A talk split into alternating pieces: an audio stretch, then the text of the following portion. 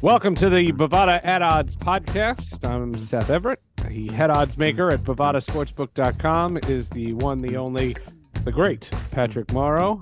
Patrick, um, you know, we don't really disclose when we record this podcast. That, that's not anybody's business, right? Like we, we we record the podcast and it comes out on Wednesdays. That's been how we've been doing this for two years. But after we recorded the show and after we hit end on the recording and everything was downloaded and ready to go, the biggest sports story, arguably, of the year broke right after we got done last week. And we had choices. We could have done an emergency episode. I didn't think that was necessary. I thought it was more important to get all the ducks in the row because there was so much going on and news was trickling in so much with regard to the PGA and LIV golf and everything that was happening. There was so much going on that I wanted to let, you know, sleeping dogs lie and I wanted to see information disseminate before we rushed to do a podcast. I thought we played it well. And now that you've had a couple of days to digest everything, what was your reaction then and how has it changed? I mean, right out of the gate, Seth, uh, I guess I'm filled with regret. Um, regret that I didn't take the 10 million from LIV to join the tour because yeah. uh, th- there's a lot of PGA players right now that are filled with a version of that. In that they thought they were being loyal, they thought that they were, you know, carrying the flag, that they wouldn't engage in so-called sports washing. And I mean, my goodness, I think a few of those guys are, uh, you know, maybe wishing that they had gone the other direction. Uh, you know, a, a lot of guys are saying what they think are the right things now, and they're trying, you know, the the PR uh, spinsters are out there, uh, you know, working overtime trying to make this look a little bit cleaner than what it was. I mean, I think on this show, uh, we weren't as aggressively anti LIV as a lot of people that uh, do carry water for the PGA and do write about sports in the U.S. and Canada, but it, it's still shocking. You're right. It it is the story of the year. It's it's massive. Um, I think there are legal challenges that may still play out. So I, I think we're still kind of taking a bird's eye view of all of this and trying to figure out what exactly this looks like at the end. But uh, clearly, a massive day for LIV, a massive, uh, you know, week plus for uh, you know Saudi invested sports, and a lot of people are asking, is this how they get their door into North America? Is the next step uh, an NFL team, a baseball team, a hockey team? Um, what does this mean going forward? What does the tour look like going forward? I think if you're just a fan of good golf, high stakes golf. Uh, unification of the tours is exciting if you're a fan. Um, if you get uh, caught up in the morality of what this means, then I think you probably have some more questions. And uh, I think for a PGA that uh, staunchly put themselves out as anti LIV, um, Jimmy Dunne famously said he didn't want a Saudi bank ever on one of his paychecks, and now he's going to be on the board of whatever this new conglomerate ends up being called. Um, it's it's incredibly curious. It's fascinating from an odds maker point of view because obviously we need to start thinking about uh, what our golf offering uh, will look like going forward as we suss out exactly what this uh, relationship looks like. But uh, in, in terms of just the sheer volume of money involved here, uh, yeah, a fascinating story. Fascinating story, Seth. Well, I mean, you, you put a lot out there. Number one, I mean, there's no guarantee. You know, th- there's there's one of the stories is that the live golfers who left uh, will have to pay some kind of a penalty to go back into the new venture, this new merged venture, which is crazy because they'd be paying a penalty for taking Saudi money when the PGA took Saudi money. I it, it it's fascinating. Um, I agree with you. Uh, in, in, an ideal sense, the whole thing is going to be everybody under one umbrella. Um, one point that was brought up to me is that what we're talking about are the B and the C tourneys you know, we're not talking about the majors. The majors weren't a part of this. Uh, and everybody mm-hmm. was eligible for the majors. As it's been pointed out, if you left the PGA, uh, you weren't getting points uh, to qualify for majors uh, in the LIV golf tournaments. They were they were, you know, not eligible. So in two or three years, a lot of golfers from LIV would not have been eligible unless they won a major, which is not the majority. You know, it's the minority. Um, it is the epitome of sport washing. And sport washing is something that's all over sports now. I mean, it's it's it's going on constantly. And what I have asked myself and anyone who I've talked to about this is where do you draw the line? What is too much? Do you remember the conversation you and I had about the World Cup? And when the World Cup yeah. was was moved to November and it was because it was in uh, Qatar or Qatar, whatever it, you know, it was called both. Just the idea that there were special provisions, and then at the same time, they were told specifically that it was corrupt. There were court cases. There were people thrown in jail. There were documentaries made about how corrupt FIFA was, but yet nobody ever considered taking the, the World Cup away from Qatar right? And people were like the, the atrocities and the and the corruption. It's too much and it's wrong. And uh, how many hundreds of millions of people watch the World Cup? A good deal of them. A good deal what, of them. Right. Uh, and what was Qatar? Let, let, let's let's call it Qatar. Right. What was their sure. goal? What was their goal to? Why were they interested in hosting the World Cup? It was to improve their image. Sure. That's what sport washing is. Yeah, I mean, and you can go you know, past Qatar to recent Olympics that have taken place in in China, if you want to. I mean, uh, all these massive international events are an opportunity to peacock, to showcase, and uh, if you're a country that maybe doesn't have the best human rights record out there, um, it's an opportunity to say like, "Hey, look how great we are! Everyone's smiling here. Everything's clean here. What a fantastic event!" Uh, maybe there's something to Qatar. Maybe there's something to China. Maybe there's something to Russia. Russia's uh, you know, hosted, uh, I think, an Olympics and a, a, World Cup recently in the last 15, 20 years. Um, so with, with that in mind, yeah, this is just, uh, unfortunately, a, a natural extension of where we are with sports. And I mean, if, uh, you know, you, you, we can, you know, give Qatar grief, uh, but got to give FIFA grief. Uh, you know, we can give Saudi Arabia grief, but we got to give PGA grief. And I, I think as long as there are people willing to take obscene amount of money uh, for you to put on this kind of show. Uh, you know, you asked where the line was, Seth, and I hesitate to even suggest one because I don't know that a line does exist uh, relative to the amount of money that can solve all your problems. I mean, the Saudi Arabian government, I think, ostensibly has been found guilty for the murder of uh, Jamal Khashoggi in the mm-hmm. Turkish embassy. Yeah. Um, that happened. Uh, nobody, nobody seems to think that didn't happen and everyone's kind of okay with it because geopolitically uh, they are an ally to the United States. Um, from an energy point of view, uh, we rely on them, and from an economical point of view, uh, we really, really like their money. Um, so at the end of the day, I, I, don't know that the line exists anywhere, uh, and I think we're probably. Uh, especially when things are so uncertain economically, wherever you can get those millions or billions from, um, you're probably even more inclined in 2023 to not really look too finely at where the money's come uh, and what the background is of the people providing it. So yeah, I, I, I, dare I say I don't know that that line even exists anymore. I, you know, where does it end? That's that's what I always say. Where where does it end? Do you want to have you know, moral standards, or you want to let sports be sports? And if you want to let sports be sports, it it gets to be taxing. I, I mean, you you you want to do pride jerseys? right? NHL pride mm. jerseys. Um, there were people who were turned off by the, the, the wearing of them. There were people who were offended at the players who didn't wear them. Where do you draw mm-hmm. the line?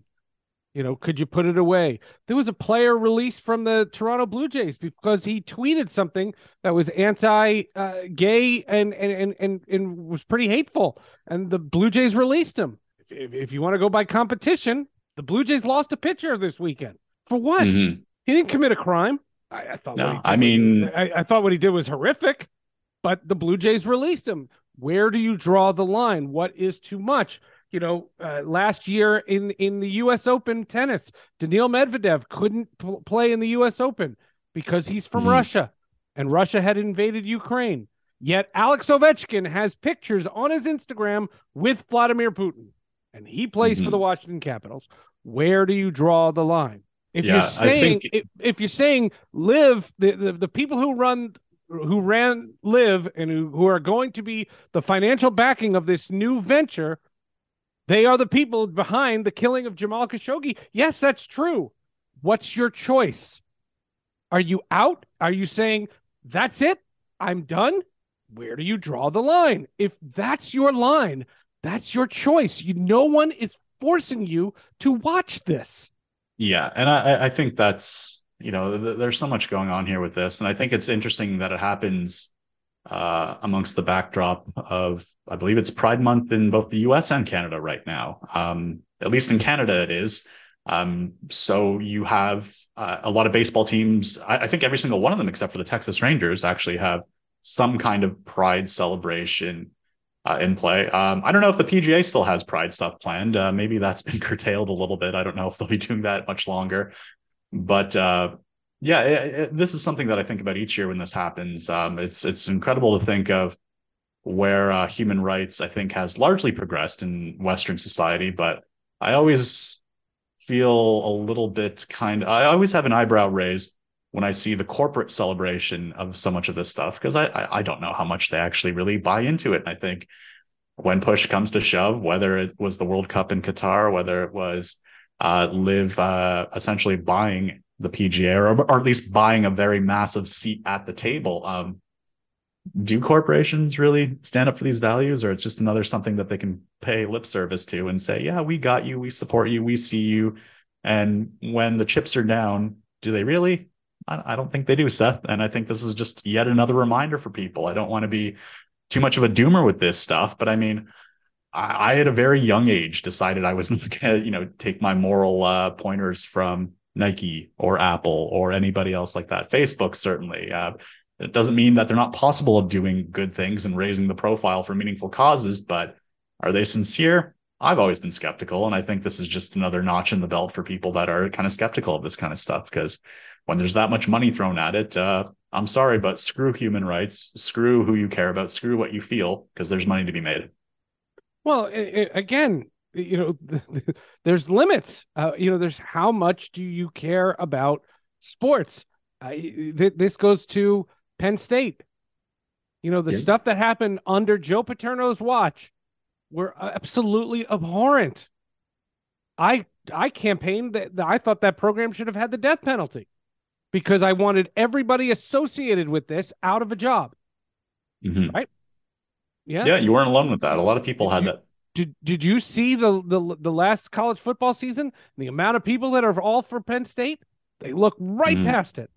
Ohio State. Urban Meyer was the coach of Ohio State. He knowingly knew that one of his assistant coach was beating the bloody pulp of his of his wife and did nothing about it mm-hmm. and the school looked the other way. That all happened. All happened. Have you seen one less fan root for Ohio State? Never. No. No. Where do you draw the, day, the, line? There is no line. That, that's that's where we're at. Um, and that's I, what we like to tell ourselves is. Right, and that's yeah. why that's why the Saudis bought LIV Golf. That's why they created LIV Golf because they mm-hmm. know that you're going to watch. Yep. I mean, yeah, it's uh, I, I again, I, I, always think that I've been lucky in that I look to sports uh, for the enjoyment of sports. Uh, you know, ideally a distraction, and if I'm very, very lucky, the sports or the team or the players that I like, um, maybe they're not the worst people either. If I'm very, very fortunate, that is the case. But I, I go into all this stuff just assuming that there's a lot of incredibly flawed humans out there and I, I I can't expect them to be anything more than that. Uh, I I genuinely genuinely buy into these teams because of where they are geographically located, or because my dad made me a fan of them, or as I've grown up, I've developed my own fandoms. But I'm generally not concerning myself with the politics or moral makeup because I'm probably going to disappoint myself if I do do that. So I don't know. Maybe I'm too cynical about sports having been around them for as long as I have now. But uh, as a fan of so much of this stuff, I, I think that's the way you got to be because you can't be can't be looking for role models, whether it's North American sports, European sports, sports in Asia or elsewhere. When there's that much money involved, uh, it's just a matter of time for corruption and immoral stuff like that to uh, kind of rear its naked head like that. Well, and I want to be clear: uh, the people who own LIV Golf they own uh, Newcastle in the Premier League, but the United Arab Emirates owns Manchester City. different group, Mhm. not connected to Jamal Khashoggi. You know, it's not the same people, right? It- trust me, it- it's it's not. But they have taken the playing field and they have thrown hundreds of millions of uh, pounds. You know, it- not it's not dollars in, in England, but they've Mhm. thrown hundreds of millions of pounds and overspent and on George Steinbrenner's worst day didn't buy what Manchester City bought. And what they just did, they won the Champions League, they won the Premier League and the FA Cup. Yep, they got the treble, and they have uh, 115 different uh, financial fair play uh, violations along the way, but they did it. They did it. Uh, I, I saw that tweet fan- than a few times it- after. And if you're a fan, a supporter of Manchester City, what what, what is your attitude? Well, it's They not love- our problem. They love it. We they love it, right? They they it, it, Yeah. it's it's our team. So if you're a fan of another team in that league, are you saying, "Ah, how could these owners come in? Where where do these guys come from? They're not they're not one of us." hmm The Saudis own Newcastle United. hmm Well, I, it wasn't so long ago that it was a Russian owner of Chelsea. Uh, Right. you know, I, I know it's not apples to oranges, but uh, you know, I, I know a lot of uh, Brits aren't happy that it's an American conglomerate that owns uh, Liverpool, that owns Manchester United, that owns Fulham as well. Uh, you know, you get a few pints into them, and they start talking about, uh, well, you know, you get mad at the Saudis, but what about the U.S. and what they've done in the Middle East? And all of a sudden, uh, you know, everyone's kind of looking at everybody saying, ah, you're not so great. Um, but yeah, if you're a Man City fan, I, I was in the UK recently and I was having dinner with uh, a long, a long-term uh, Man City fan uh, from when they've been bad, which is the vast majority of his life, and uh, he, he couldn't be happier about the direction of his team. And I, I think at the end of the day, that just really reinforces at the end of the day, uh, fans want a winner more than they want uh, the right people behind that organization, the nice people, the moral people, the people who are living their lives with values that we uh, you know, see eye to eye with. But you know, we will park. I think a good deal people will park a lot of that for a winner, and uh, that's what all this money in either European sports, American sports, Asian sports, wherever, um, the market has decided, uh, for better or for worse, that that matters more than anything else. Let's let's focus just on the golf for for a second. Let me ask you this: What if you're a PGA golfer that turned down money? Should you be paid something?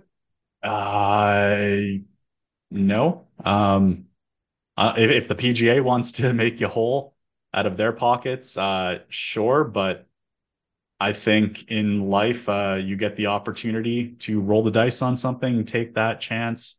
Uh, So I no mean, no loyalty. uh, I mean, the PGA didn't show them any loyalty. I don't know why the PGA would start showing them loyalty now No, by, but- uh, but they showed loyalty turning down that money and now they're working for the people that they turned down in the first place I mean, they they turned it down because of uh, you know, those allegedly awful, awful people that they'd be working for and getting a paycheck from, and now they will be getting it. So I don't know, they could go the other direction with it and say if they still feel as strongly as they do, maybe they're only going to play golf on the Japan tour or something like that. I've seen a lot of people with those takes that okay, uh, now because the PGA is on board, maybe the PGA is the bad guy as well. So how much does what Rory McIlroy feel about this extend to? Okay, is he slighted because he's working with the bad guys now, or is he slighted because he's not getting paid like a lot of other people that originally went to LIV are getting paid? Um, he probably has a couple different complaints there. Feel bad for Rory because he was kind of the poster boy uh, for criticizing a lot of uh, people on the LIV tour, including former PGA players. Uh, so you, you you you know if you're a fan of Rory, you'd like to see a happy resolution, but life's life's not fair like that. Uh, the guys who rolled the dice with the LIV tour, they're the ones that are ultimately laughing right now.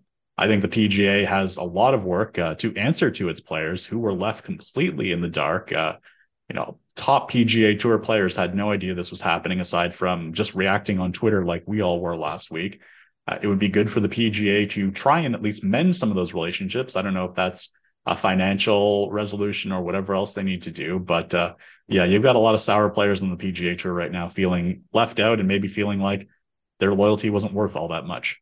I mean, the whole thing is fascinating, and uh, it's it's going to be one of those weeks where you know we're releasing this podcast on Wednesday, and there are going to be so many golfers asked all of these questions uh, at the U.S. Open, and it's going to be hard for these guys to focus on the U.S. Open because They're going to have so many things being uh, talked to them about.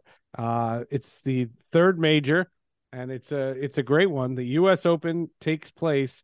Uh, what are the latest odds, Patrick? And uh, what are we looking at here? Yeah, Seth, uh, we have the first major tournament underway uh, just bef- just after the LIV and PGA agreement has been announced, and uh, yeah, it, it's going to be a fascinating week uh, just from a player reaction point of view. But when they actually get down to it, uh, this is a major. There's good prize money at play, even for those that are from the LIV Tour and have that guaranteed uh, money already sorted. Looking at the odds board right now, and we currently have Scotty Scheffler as the outright favorite at plus 750 right now, or 15 to 2 if you like to do the fractions. Uh, he's followed right up by Brooks Koepka at 10 to 1. Uh, Brooks Koepka, who, interesting stat, has led or been tied for uh, the lead in 17 or 18 rounds since 2017, which is double anybody else on the tour. Uh, Koepka, obviously one of the top LIV players, and uh, recently noted for kind of humiliating the PGA a little bit what might have accelerated this acceptance. Again, he's out there at 10 to 1. Uh, biggest exposure right now, Max Homa 25 to 1 right now. Those are your current US Open updated odds at Bovada. In both the NHL and the NBA, the finals came to a close. We have two new champions. Let's start with hockey because we like hockey more than basketball. Patrick, the Vegas Golden Knights win their first ever championship uh, what were the odds on that? they beat the Florida Panthers. What were the odds on that? Size up the NHL for us. Yes, Seth, congratulations to the long suffering Vegas Knights. Uh, I think it, it, was a whopping six years they had to wait for their first Stanley Cup. But uh, uh, I guess more serious congratulations to the fact that they had the most Canadians on the team of any team in the NHL 24 Canadians on that Vegas Knights team. So, uh, long suffering hockey fans like myself will take our wins where we can get them. Uh, the Vegas Knights, Seth, they came into the season uh, 16 to 1 to win the Stanley Cup. So, kind of one of those middle of the pack teams, definitely outperformed expectations. That's actually where their odds are roughly to begin next season as well. So, uh, looking at some of the uh, biggest payouts we had on that, we had uh, one player yesterday uh, clean up for about 40 grand in preseason futures that he placed with us right here at Bovada. Uh, remains to be seen whether he's going to double down and try and take a shot at them again this upcoming season. Turning to the basketball, the Denver Nuggets had to wait 56 years, if you include their ABA years, uh, for their first championship. Uh, a shout out to all my friends in Denver, Colorado. They, uh, I spent three good years there uh, covering Denver sports. The Denver Nuggets are the NBA champions. How about that? Yeah, big congratulations to uh, the Denver Nuggets uh, shaking off, you know, a real, uh, you know, drought in any kind of postseason success. Uh, and and congrats actually for you know being wire to wire, essentially the best team in the NBA this season. Uh, they were the first seed in the West. Uh, you know, they had to hold off teams like Golden State and the Lakers along the way. Uh, you know, I we, I think in a league, Seth, where we see so much regarding load management, so many teams that don't care about the regular season slog. Uh, I think uh, as a fan, you can appreciate that the Nuggets went out every single day, gave their best effort. They were the one seed. They were the best team. You know, not really challenged by a Miami Heat who frustrated so many teams along their own playoff run. Uh, the Nuggets, uh, they were 20 to 1 payout if you grab them at the beginning of the year looking at the top overnight winners after they clinched, and we actually had one player at Bovada risk 10 grand on them. So that's a 200 grand payout on the Denver Nuggets. That's the biggest one we cleared at Bovada this postseason. I will say this about the Open. I probably wasn't going to watch, and now I might. I might watch the first couple of days because I want to hear the coverage. Because I'm interested in this. I'm I'm interested in where it goes because everything like if you want to take the stance that this is abhorrent and I never want to see this again, I stand right with you. That okay. Like I'm not a I'm not a passionate enough golf fan. I'm I'm barely a golf fan. I've covered a couple of golf tournaments. I think they're really cool in person. On TV, they don't hold my attention.